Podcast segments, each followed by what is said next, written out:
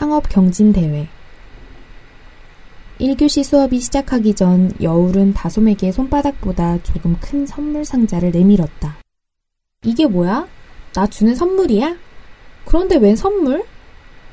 다솜의 물음에 여울은 대답 대신 미소만 지었다. 다솜이 쉬지 않고 말을 하기도 했지만 선물이라고 말하기에도 좀 뭐했다. 하지만 이왕 주는 거 선물처럼 주고 싶어서 일부러 리본이 달린 상자에 넣어왔다. 집에는 엄마 가게에서 가져온 선물 포장용 상자도 많았다. 다솜은 상자를 열어보더니 깍 하고 소리를 질렀다. 안 그래도 나 이거 사려고 했는데 어쩌면 내가 필요한 제품들만 쏙쏙 잘도 골라왔어? 다솜은 상자에서 비비크림과 틴트를 꺼내 곧바로 얼굴과 입술에 발랐다. 네 덕분에 나 이번 달 용돈 굳었어. 이 틴트 색깔 너무 이쁘다. 나한테 잘 어울리지? 여울이 그렇다고 고개를 끄덕였다. 다솜의 입술이 금세 복숭아빛으로 물들었다. 다솜이 좋아하는 모습을 보니 여울의 기분도 조금은 나아졌다. 하지만 옆에 있는 유주는 계속 여울의 눈치를 살폈다. 적당히 좀 해라. 유준이 팔꿈치로 다솜의 팔을 툭툭 쳤다. 왜? 넌 눈치도 없냐?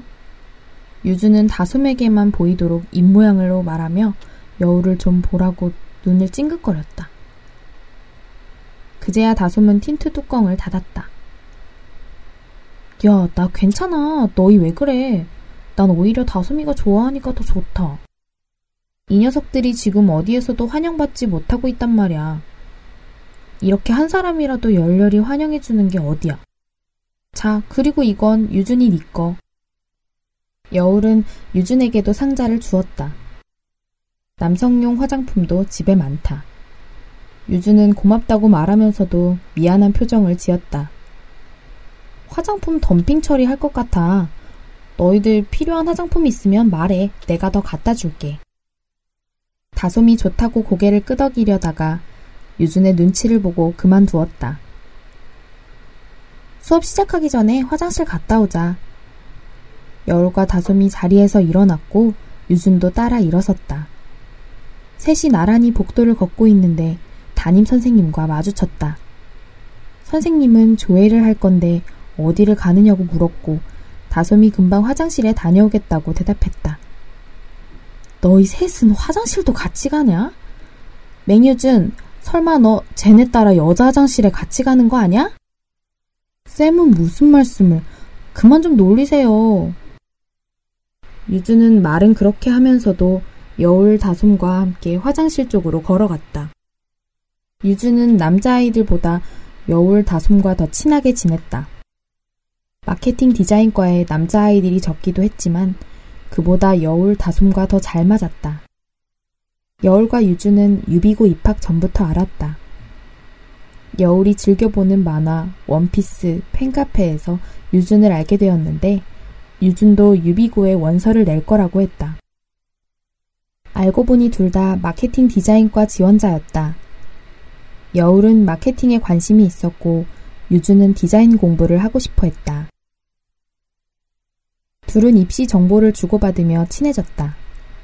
면접날 처음 만났는데 오래 연락을 했던 사이라 어색하지 않았다. 입학 전까진 계속 친하게 지냈다. 몇 번 만나 영화를 보고 밥도 먹었다.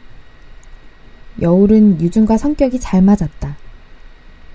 유준은 중학교 때 같은 반이었던 남자아이들과는 달랐다. 조근조근 말도 잘했고 여울과 취향도 비슷했다. 입학 후 유준과 여울은 같은 반이 되었고 여울의 첫 짝이 다솜이다. 다솜은 유준을 짝사랑했고 중간에서 여울이 도와줘 둘이 사귀게 되었다. 그 후로 셋은 삼총사처럼 붙어 다니고 있다. 화장실 앞에서야 유준은 여울 다솜과 헤어졌다. 저기 화장실 빈칸으로 들어가려는데 다솜이 여울을 불렀다. 미안, 내가 너무 눈치 없이 굴었지? 너까지 왜 그래? 나 괜찮아. 그리고 내가 너한테 얻어먹은 떡볶이가 몇 그릇인데. 별거 아니지만 이렇게라도 나도 너한테 뭘 줄 수 있어서 좋아. 빈칸으로 들어오며 여울은 자기 때문에 친구들이 괜히 눈치를 보는 게 아닌가 싶어 걱정이 되었다. 요 며칠 다솜과 유준에게 집안 이야기를 많이 하긴 했다. 친구들까지 걱정시키고 싶진 않다. 여울은 아무래도 앞으로는 우울한 티를 덜 내야겠다고 다짐했다. 점심시간이 끝난 후 여울은 다솜 유준과 함께 동아리 교실로 갔다. 매주 금요일 5교시는 동아리 활동을 한다. 셋은 쇼핑몰 창업반이다.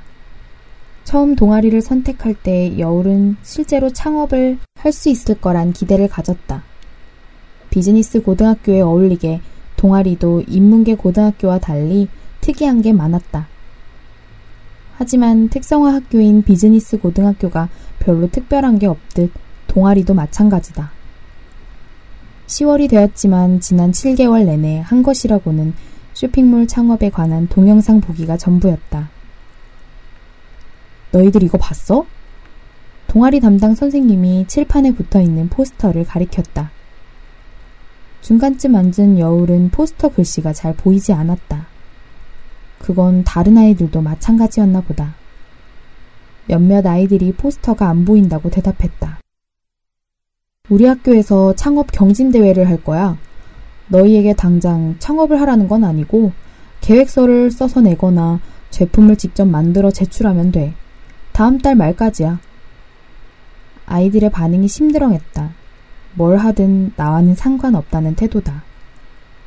1등 상금이 100만 원이야. 선생님의 말이 끝나자마자 책상에 반쯤 엎드려 있던 아이들이 몸을 일으키며 진짜냐고 물었다. 어떻게 하면 된다고요? 진짜 100만 원인 거죠? 몇몇 아이들은 교탁 앞까지 뛰어나와 포스터를 핸드폰 카메라로 찍었다. 다솜도 그중 한 명이었다. 그런데 갑자기 왜 이런 걸 하는 거예요? 왜 하긴, 너희들을 위해서 하는 거지. 동아리 담당 선생님이 그렇게 말은 했지만 유한 비즈니스고에서 창업 경진대회를 개최하게 된 사연은 이렇다. 유한 비즈니스고와 라이벌 관계인 신우 비즈니스고등학교 학생들이 서울시 고교 창업 경진대회에서 수상을 하였고 그 덕분에 학교 홍보가 꽤 많이 되었다. 반면 유비고에서는 그 대회에 참가한 학생이 아무도 없었다. 모임에서 만난 신비고 교장은 유비고 교장에게 입에 침이 마르도록 자랑을 했다. 창업 경진대회 수상 이후 학교에 지원 문의를 하는 중학생과 학부모가 늘었다는 거였다. 당장 올해 입시에서 두 학교 간의 지원자 수부터 차이가 났다. 모임에서 돌아온 유비고 교장은 며칠을 끙끙대며 고민했다. 어떻게 하면 내년에 유비고에서 수상자를 낼 수 있을까? 고민의 산물이 바로 유비고 창업 경진대회다. 내년 전국 창업 경진대회를 독려하기 위한 수단이다. 아마 우리 동아리뿐만 아니라 다른 동아리에서도 이거 준비 많이 할 거야. 그러니까 우리도 준비 잘해서 상 좀 받아보자고. 이거 동아리 과제 점수에 넣을 거니까 대회 참여 안 하더라도 다들 계획서는 써야 해. 알았지? 동아리 담당 선생님은 학생들에게 오늘은 자유롭게 모여 아이디어를 짜보라고 했다. 아이들은 학년과 과별로 모여 앉았다. 1학년 10명 중 4명은 국제경영과였고 3명은 세무회계과다. 마케팅 디자인과 1학년은 여울, 다솜, 유준 이렇게 3명이다. 야, 우리도 하자. 상금이 100만 원이라잖아. 여울은 상금에 혹했다. 여울이 집에서 용돈을 받지 못한 지 2주가 넘었다. 집안 사정이 좋지 않아 엄마에게 용돈을 달라는 말을 할 수 없었다. 대회에 참가하여 1등을 한다면 한동안 용돈은 걱정 없다. 그래, 우리도 나가보자. 다솜이가 여울을 거들었다. 계획서만 그럴듯하게 써서 내면 될 거야. 애들이 몇 명이나 참가하겠어. 여울과 다솜이 신이 나서 말했다. 이럴 때 둘은 죽이 아주 잘 맞는다. 하지만 유주는 방방 뛰는 둘을 가만히 보고만 있었다. 여울과 다솜의 배에 탑승하는 게 내키지 않았다. 참가자 모두에게 100만 원을 준다는 게 아니라 1등에게만 주는 거다. 유준이 생각하기에 상금은 전교 1등만 받을 수 있는 장학금과 다를 바 없는 그림의 떡일 뿐이다. 근데 니들 창업할 만한 괜찮은 아이템 있어? 새로운 걸 발명한다든지 아니면 팔 물건이 있어야 할 것 아니야. 유준의 질문에 여울과 다솜의 목소리가 잦아들었다. 아직은 없지만... 잠깐 상금에 혹했지만 제대로 된 아이템이 없었다. 창업은 역시 남의 나라 이야기인가 보다. 여울과 다솜의 입에서 창업 이야기가 쏙 들어갔다. 선장들이 생각하기에도 배의 출항은 무리다. 배를 움직일 기름조차 없다. 이대로 배를 출항시키면 바다에서 낙오하고 말 거다. 다솜은 심심했는지 파우치 겸 필통에서 여울에게 받은 틴트를 꺼내 입술에 바르기 시작했다. 다솜이 창업에 흥미를 잃고 딴짓을 했지만 여울은 미련을 버리지 못하고 연습장을 꺼내 그 위에 창업 100만 원을 적으며 낙서를 했다. 어때? 두 번 바르니까 더 예쁘지 않아? 다솜은 여울에게 봐달라며 입술을 쭉 내밀었다. 이따가 사진 찍어서 페이스북에 올릴 거야. 다솜은 자신을 전부 보여줄 수 있고 기록할 수 있는 SNS를 매우 좋아한다. 다솜은 초등학생 때부터 SNS를 즐겨했다. 하루에도 몇 번씩 실시간으로 자신의 상태를 SNS에 업데이트한다. 다솜의 트위터나 페이스북에 들어가 보면 다솜이 저녁으로 무얼 먹었고 오늘 기분은 어떤지 지금은 무얼 하고 있는지 전부 다 알 수 있다. 다솜의 입술을 보고 있으니 갑자기 여울의 머릿속에서 무언가가 번쩍하고 떠올랐다. 다솜아 그거... 여울이 다솜을 뚫어지게 쳐다보며 말했다. 왜? 나 너무 예뻐? 아니 그게 아니라... 그럼 왜? 다솜은 넋놓고 자신을 쳐다보는 여울의 정신이 약간 이상해진 게 아닌가 싶어 손바닥을 활짝 펼쳐 여울의 눈앞에서 흔들었다. 우리 이거 팔자. 우리 집에 화장품 엄청 많잖아. 여울은 다솜이 들고 있는 틴트를 빼앗아 들었다. 우리 대회 나가자. 물건을 파는 것도 창업이잖아. 우리 이거 팔면 돼. 여울은 팔 물건이 있으니 창업하는 게 별로 어렵지 않을 거라 했다.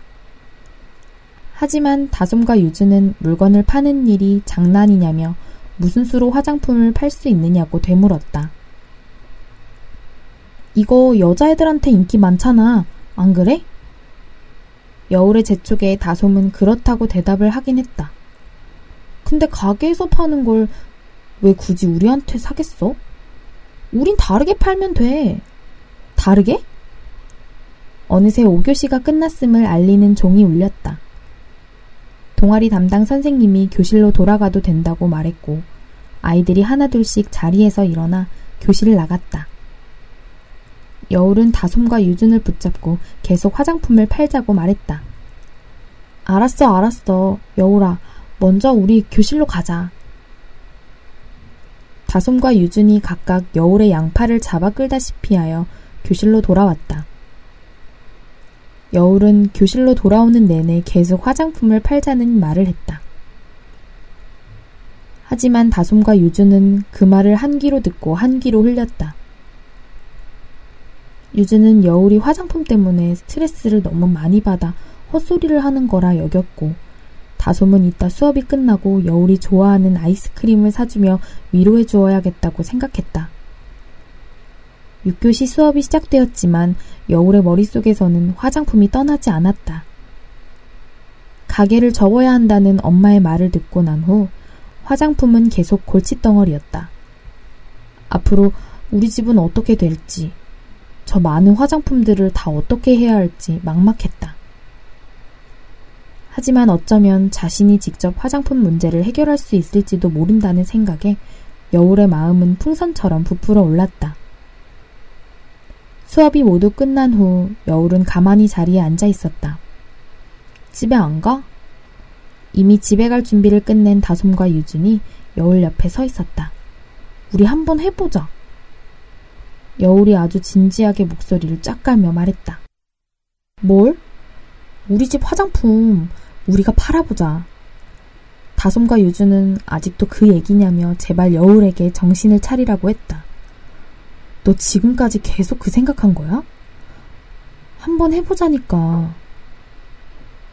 유준아, 여울이 집착도 시작됐다. 얼른 주사기 좀. 다솜이 장난스럽게 유준에게 손을 내밀었고 유준은 약속이나 한 듯이 주사기를 다솜에게 건네는 신용을 했다. 다솜이 검지손가락으로 여울의 팔을 꾹 눌렀다. 하지만 여울은 그대로다. 계속 화장품을 팔자는 말만 했다. 여울은 무언가에 한번 빠지면 잘 헤어나오지 못했다. 한 가지에 꽂히면 질릴 때까지 한다. 한 번은 짜장떡볶이에 빠져 2달 넘게 매일 저녁마다 그걸 만들어 먹었고 중학교 2학년 때는 만화 원피스에 빠져 피규어를 사는데 용돈을 다 썼다. 지난 여름방학에는 좀비물에 빠져 한 달 내내 좀비 영화와 소설만 찾아봤다. 또한 여울은 궁금증이 생기면 어떻게든 답을 알아내려고 했다. 유준과 다솜은 그걸 두고 쓸모없는 집착병이라고 불렀다. 한여울, 제발 말이 되는 소리를 해. 그걸 무슨 수로 팔아. 그래, 이미 화장품 쇼핑몰은 넘친다고. 그러지 말고 집에 가자. 내가 가는 길에 아이스크림 사줄게. 다솜이 여울의 어깨를 감싸 안으며 말했다. 내 이야기 좀 들어봐.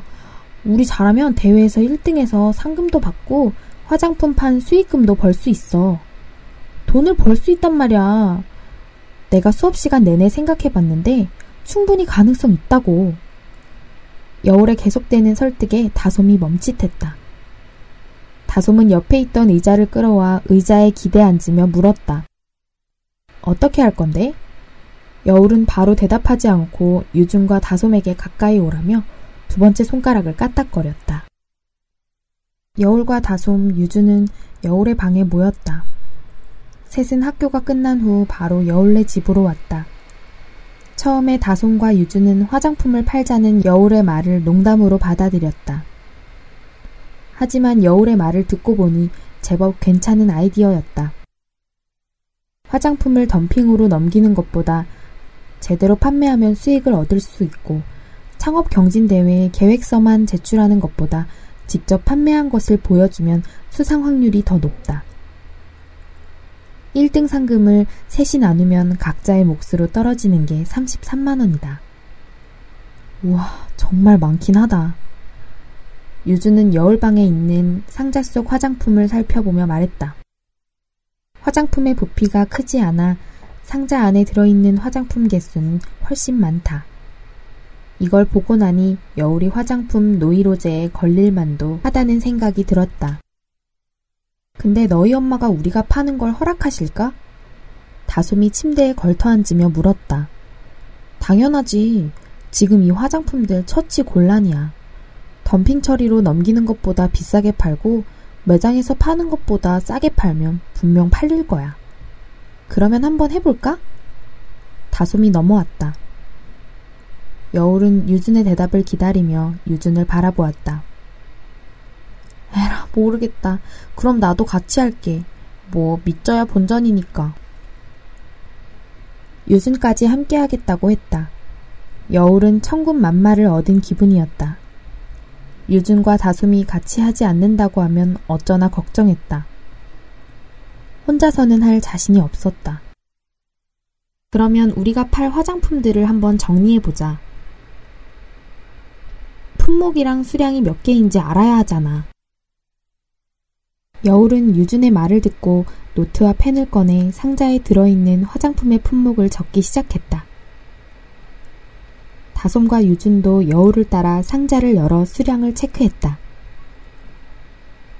스킨, 로션, 비비크림, 틴트, 아이섀도우, 파우더, 아이브로우 펜슬, 여드름용 스팟젤, 클렌징 폼, 마스크팩, 매니큐어 등등 화장품 종류가 셀 수 없을 정도로 많았다. 상자에서 각 품목마다 상품을 하나씩 꺼내 책상 위에 올려놓으니 책상 위가 꽉 찼다. 우리가 이 품목을 전부 다 팔 수는 없어. 우선 누구한테 팔지 판매 대상을 생각해보자. 여울이 판매 타깃층을 정하는 게 좋겠다고 말했다. 전부에게 다 팔려고 하다가는 누구에게도 팔지 못하는 수가 있다. 아무래도 우리 또래한테 파는 게 좋지 않을까? 여기 있는 상품들 거의 우리가 쓸 수 있는 거잖아. 다솜은 책상 위에 있는 제품을 둘로 나누었다. 10대가 쓸만한 것과 그렇지 못한 것. 3분의 1 정도는 10대들이 잘 사용하지 않는 파운데이션, 진한 색조 화장품, 영양크림 같은 제품들이었다. 화장품 구분의 열중에 있는 여울, 다솜과 다르게 유주는 혼자 책상 의자에 멀뚱하게 앉아 있었다. 보통 화장품을 잘 모르기 때문이다. 유주는 로션 하나 바르고 끝인데 여자아이들이 사용하는 화장품은 10가지가 넘었다.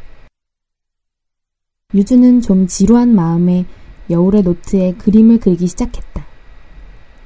평소에도 유주는 빈종이만 있으면 그림을 잘 그렸다. 유준이 특성화 고등학교인 유비고에 온 이유도 마케팅 디자인과 때문이다. 예고에 가고 싶었지만 가정 형편상 꿈도 못 꿀 일이었고 디자인을 배울 수 있다는 이유로 유비고에 지원했다. 너 또 뭘 그려? 다솜이 유준의 노트를 훔쳐봤다. 유준이 그리고 있는 건 여울이의 책상 옆에 가지런히 쌓여있는 포장용 선물 상자다. 여울이 다솜에게 화장품을 넣어 갖다 준 상자이기도 하다. 방구석에 쌓여있는 걸 볼 때는 그냥 단순한 상자라고 생각했는데 유준의 그림 속에서는 디자인 상품으로 보였다. 역시 우리 쭈니 그림 참 잘 그려. 다솜이 유준의 머리를 쓰다듬으며 말했고 유준은 칭찬에 기분이 좋아져 빙긋 웃었다. 여울도 유준이 그린 그림이 멋지다고 생각했다. 그래, 바로 이거야. 갑자기 여울이 소리를 질렀다. 여울은 급하게 포장용 상자를 하나 가져오더니 거기에 화장품을 담았다. 짜잔, 어때? 이게 뭐? 이렇게 판매하는 거야. 화장품을 하나씩 파는 것보다 이렇게 상자에 넣어서 말이야. 우리의 콘셉트는 바로 선물 박스야. 선물 박스? 다솜의 물음에 여울이 고개를 끄덕였다. 오, 뭔가 괜찮은데? 아침에 너한테 이 상자 받았을 때 기분 좋았어. 포장된 상자를 받으니까 꼭 생일이나 기념일에 선물 받는 기분이었어. 여울과 다솜은 서로를 보며 웃었고 유준도 친구들이 좋아하는 걸 보니 괜히 기분이 좋아졌다. 아직 제대로 시작된 건 아무것도 없지만 뭔가 일이 진행되는 것 같았다.